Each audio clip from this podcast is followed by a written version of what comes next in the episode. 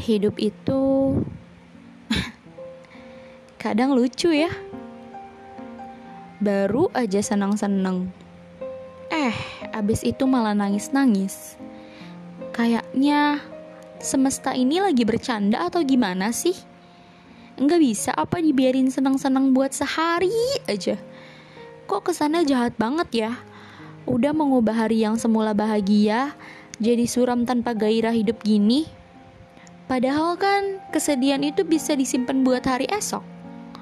Atau esoknya lagi. Tapi kenapa sih harus hari ini?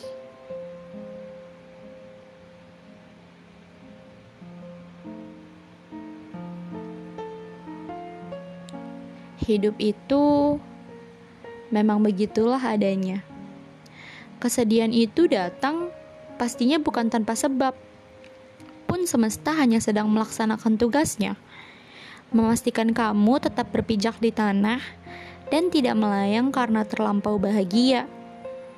Dan apa kamu bilang tadi? Kamu bertanya, mengapa kesedihan harus datang hari ini, bukan di hari lain? Jawabannya mudah.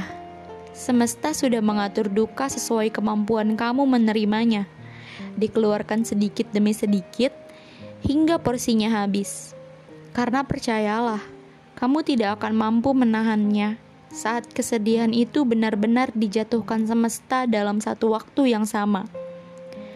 Umpama air bah yang langsung mengalir deras, menyapu apa pun tanpa pandang bulu, bahkan mungkin kamu juga akan terseret di dalamnya, menuju pusara duka tergelap yang tidak berujung.